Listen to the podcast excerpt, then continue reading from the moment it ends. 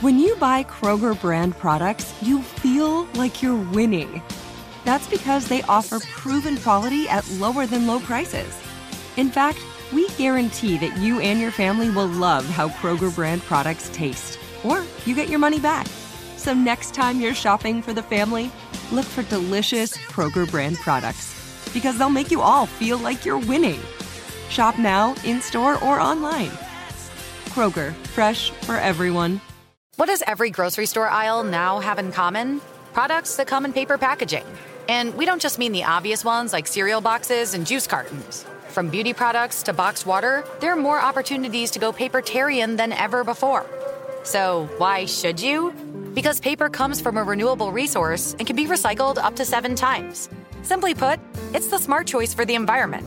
And it turns out, the easiest choice for you. Learn more at howlifeunfolds.com slash papertarian. Hey, it's Will Friedle. And Sabrina Bryan. And we're the hosts of the new podcast, Magical Rewind. You may know us from some of your favorite childhood TV movies like My Date with the President's Daughter and the Cheetah Girls movies. Together, we're sitting down to watch all the movies you grew up with and chat with some of your favorite stars and crew that made these iconic movies happen. So kick back, grab your popcorn, and join us. Listen to Magical Rewind on the iHeartRadio app, Apple Podcasts, or wherever you get your podcasts. Brought to you by State Farm. Like a good neighbor, State Farm is there. Go behind the wheel and under the hood on everything automotive with high speed stuff from howstuffworks.com.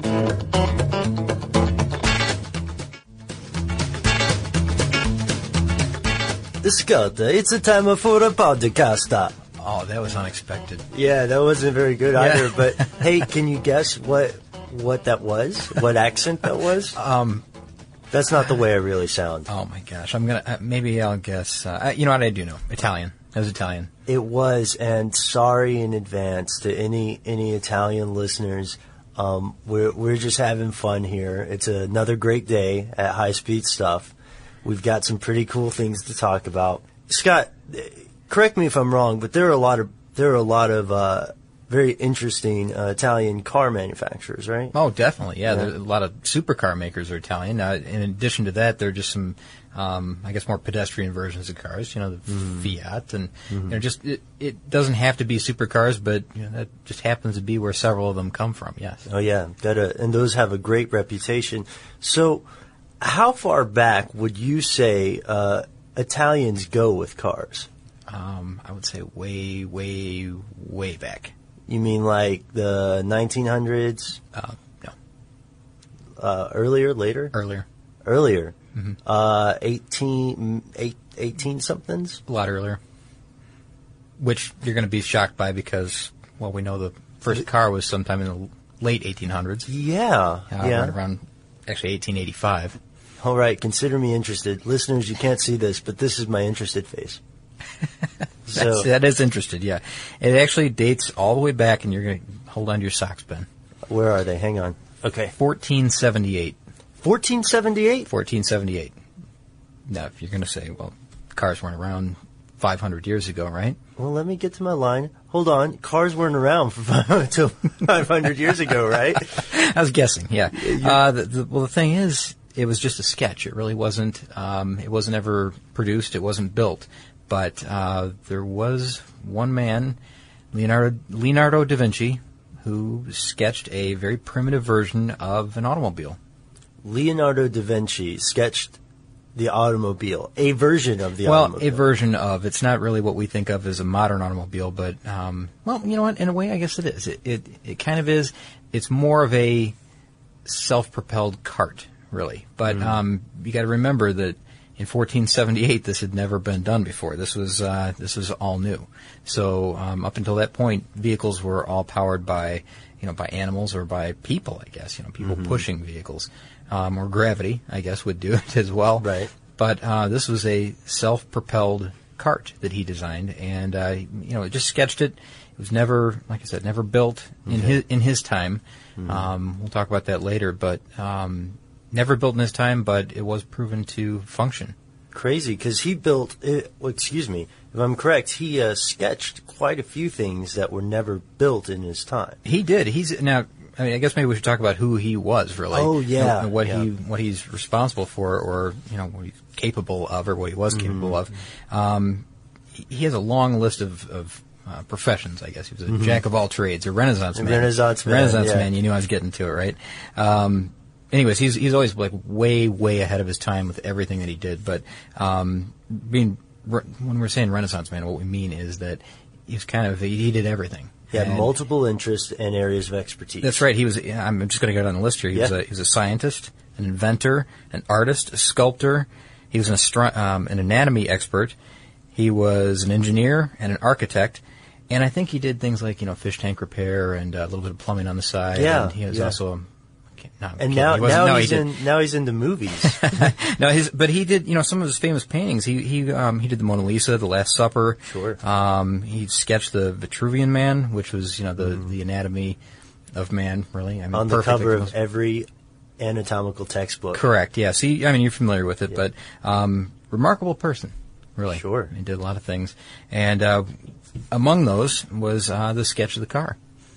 That's so crazy. I mean, does this does this guy not already have enough?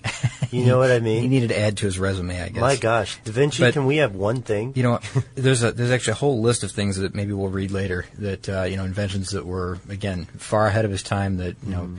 either were proven to work or not work, but you know at least he had the uh, the thought. And again, this is you know 500 years ahead of its Yeah. time. So well, we can we can run down a couple of those if you want. Just put it in perspective. Well, just so you know what he was up to. I mean, he Yeah. sketched he sketched all of these. He sketched the, par- the parachute, yep. the yeah. tank, Mhm. the steam engine, um, the airplane, submarine, helicopter, which he called the aerial screw, I believe. Uh-huh. Um, Oh, know, and d- that's that's named for the uh, type of type of propeller it had on the top. It- Oh, okay. yeah. Not you know he wasn't making some sort of lewd joke. I'll buy that. All right. All right. he also he also came up with the idea for the odometer, um, which uh, you know what? Just going off my memory, I don't have a note about this Sure. or anything, but this was some sort of uh, a wheel system with with gears and holes, and it required the person to drop a pebble through holes that would line up at certain points, and then you would count the number of pebbles to determine how far you had traveled. That's so it's crazy. Really, it's very primitive, of course, Yeah. but um, you know that's the early odometer design. Wow. And uh, let's see, he also came up with a, uh canal dredger, which was important at the time, you know, because you needed a way to travel and via water. Um, and the paddle boat. That's another one of his designs. The paddle boat. The paddle boat, yeah. Up Wow. until that point, I guess everybody had been going with the current. Mm-hmm. so you know, this is a way to uh, to fight upstream, I guess. So this guy is really, it's no exaggeration when we say he's ahead of his time. When you consider this is a man in 15th century uh, Europe who is thinking of things that mainstream science wasn't even really messing with till much, much later. Oh, it was a long time later, and um, I mean, just think about 500 years prior to the first automobile. That's a long, long time. And I know we keep calling it automobile, and it's sort of is, sort of isn't. yeah. But but the thought behind it that you know something could move on its own without a Mhm. human pushing it, without an animal pulling it, um, that's pretty remarkable, I think. If you use paper, you're a human. But if you choose paper, you're a papertarian. Someone who lives a paper based lifestyle because it has a positive impact on the planet. And also because it's the easiest choice you'll make all day. Seriously. It's as easy as reaching for boxed instead of bottled water. It's as easy as opting for beauty products that come in paper packaging. It's as easy as grabbing eggs in a cardboard container. And that's all in one trip to the grocery store, which, if we're being honest, you were planning to go to anyway. But paper isn't just an easy choice. Papertarians know that it's the smart choice too. Because paper comes from trees, a renewable and sustainably managed resource. And paper products are designed to be recycled. In fact, when you choose products that come in paper based packaging, those fibers can go on to be recycled up to seven times. So why wouldn't you go papertarian? I'll wait. Learn more at howlifeunfolds.com slash papertarian. Get emotional with me, Radhi Devlukia, in my new podcast, A Really Good Cry. We're going to talk about and go through all the things that are sometimes difficult to process alone. We're going to go over how to regulate your emotions, diving deep into holistic personal development, and just building your mindset to have a happier, healthier life. We're going to be talking with some of my best friends. I didn't know we were going to go there on this. People that I admire. When we say listen to your body, really tune in to what's going on. Authors of books that have changed my life. Now you're talking about sympathy, which is different than empathy, Yeah. right? And basically have conversations that can help us get through this crazy thing we call life. I already believe in myself. I already Yeah. see myself. And so when people give me an opportunity, I'm just like, oh, great, you see me too. We'll laugh together, we'll cry together, and find a way through all of our emotions. Never forget, it's okay to cry as long as you make it a really good one. Listen to A Really Good Cry with Radhi Devlukia on the iHeartRadio app, Apple Podcasts, or wherever you get your podcasts. The Therapy for Black Girls podcast is an NAACP and Webby Award winning podcast dedicated to all things mental health, personal development, and all of the small decisions we can make to become the best possible versions of ourselves. Here, we have the conversations that help Black women decipher how their past inform who they are today and use that information to decide who they want to be moving forward. We chat about things like how to establish routines that center self care, what burnout looks and feels like, and defining what aspects of our lives are making us happy and what parts are holding us back. I'm your host, Dr. Joy Harden Bradford, a licensed psychologist in Atlanta, Georgia, and I can't wait for you to join the conversation every Wednesday. Listen to the Therapy for Black Girls podcast on the iHeartRadio app, Apple Podcasts, or wherever you get your podcasts. Take good care, and we'll see you there. Yeah, and when we when we say that it's a sketch, you know, it's easy to say, well, I could draw that. Somebody uh, sometime before him surely drew something like that. But this, when we say this is a sketch, uh, this this isn't just you know an artistic depiction. This is a really detailed version, right? Correct. Yeah, and you know what? As a matter of fact, it, it it's detailed. It did have one area that was kind of a mystery, though, and that's actually the holdup of why it wasn't um, wasn't wasn't built until um, it was after 2000. I'll tell you that right now. It was in um, it was built in 2004. Hold on. Oh yeah, They really built it. yeah, it's really been built. Well. I'm sorry, I didn't mean to let the cat out of the bag there, but uh, we'll, I guess maybe we'll get back to that in just a moment. But there's, there was a That cat is long gone, my Surprise. friend. Surprise. Now, um, it was built, but it- there was a there was an area that was hidden, and it was in, in the sketch, and it was it was enclosed. And for the longest time, they thought it was a leaf spring design that was hidden within this box. What it really was was a coil spring, and that is what stored the energy to allow this thing to move. So, um, just by figuring out that that was a coil spring that's supposed to be within that box, that's what led to this thing being able to be produced. Now here's the big question. Mm-hmm. So okay, they built it. Yeah, sorry about that. No, no, we've got one more cat in this bag. Yeah. What happened after they built it? You know, did it did it work? Did it not work? It actually did work. It truly did work. But now they were they were actually afraid that it was going to have too much power, too much stored energy when they released this thing because it was pretty big. And I, I don't have the exact measurements here, but it was it was decent size. But what they did was they built a I think it was a one third scale model. Um, Okay. Just just to make sure that it wasn't going to be too dangerous uh, once they released the, the pressure on this thing. It wasn't just going to either destroy itself or just take off because it was a pretty substantial vehicle, heavy. And so they built the scale model. The scale model worked, and of course, then the uh, the real model worked. And they found out that the sketch has the idea for a, a real primitive version of programmable steering. So this this cart that's now self-propelled that they designed, remember, 500 years ago, has programmable steering, which I, I find that remarkable. Well, break that down real quick. Programmable steering. What exactly do we mean? Well, it's it's pretty simple. That all it means is that it can travel a certain distance and then turn.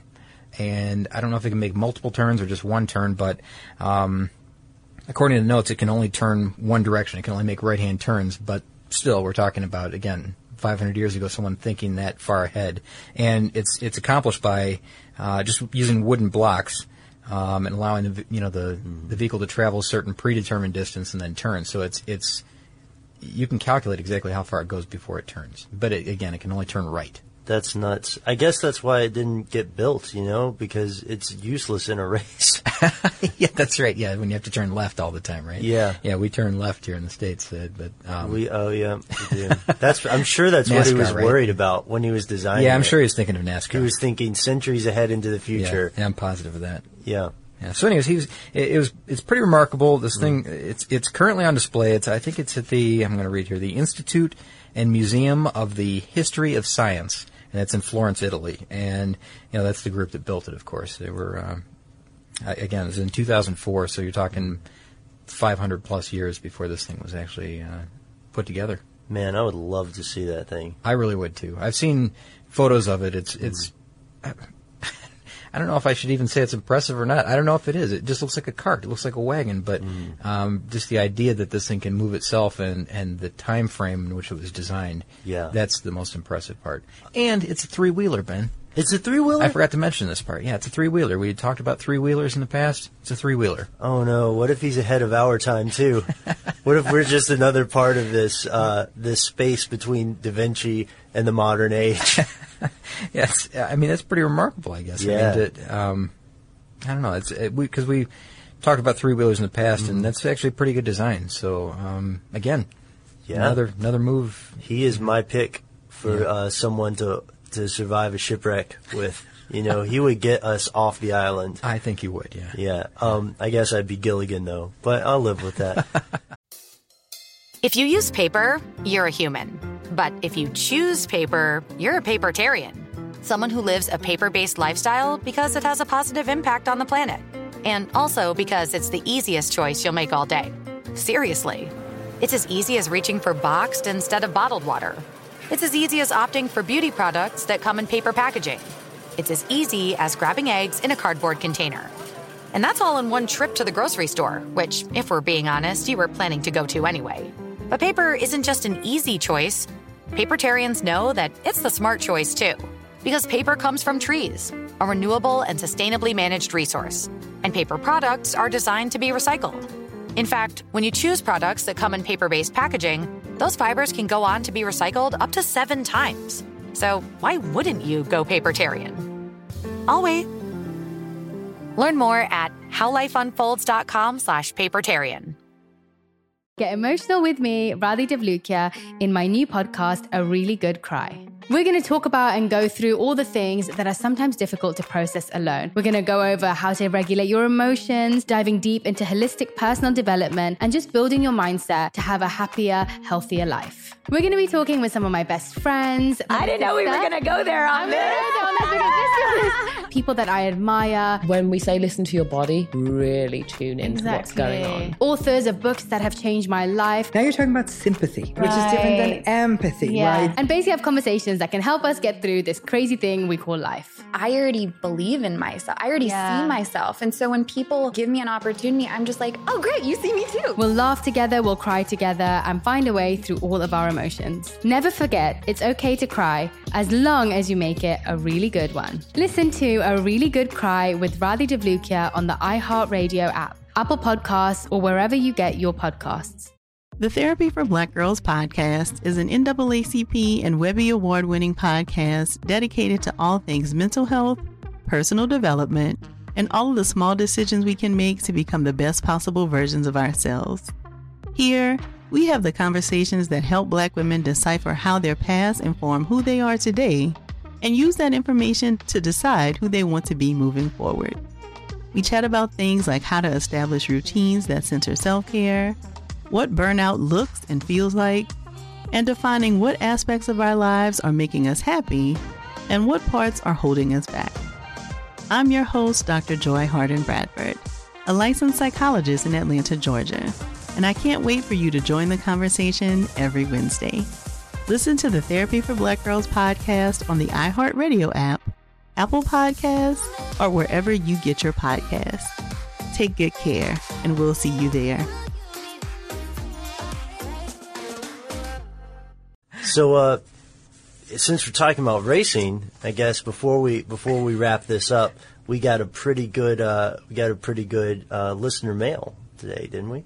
Yes, we did. Uh, we got a listener mail from Gary, and Gary lives in Ireland. And Gary said that he listens regularly, and he caught the bit about pit stops, and he was watching the British Formula One Grand Prix, and they had a little section about how the pit stops work, and we just talked about them, so you know, this Yeah. piqued his interest. Um, he said he actually gave us a link to a, um, a video on YouTube, uh, which shows 26 people in an F1 pit stop crew.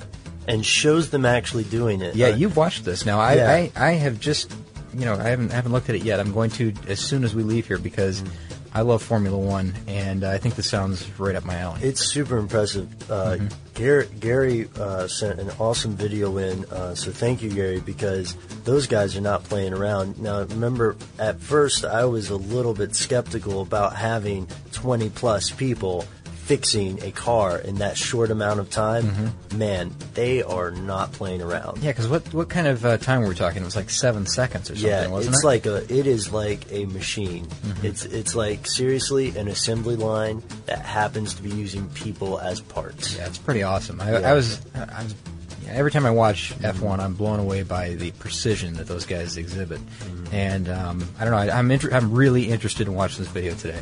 Um, I think it's going to be worthwhile. So thank you, Gary. I appreciate it, and um, well, I think that's about all I have. About Yeah, that. and uh, so again, thanks to Gary, and thanks to all of our listeners out there and everybody who's writing in. We sure do love listener mail. If you have an idea for an upcoming uh, podcast, or if you have any suggestions for us, please do send us a line at highspeedstuff at howstuffworks.com.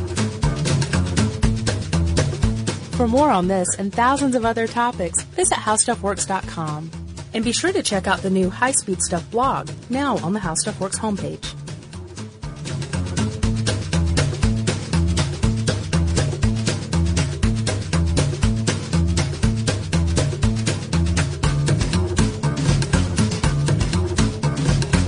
This episode brought to you by 20th Century Studios' Kingdom of the Planet of the Apes. Director Wes Ball breathes new life into the epic franchise. As a ruthless king attempts to build his empire at the expense of the remaining human race, a young ape begins a journey to fight for a future for apes and humans alike. Kingdom of the Planet of the Apes. Enter the kingdom in IMAX this Friday and theaters everywhere. Get tickets now.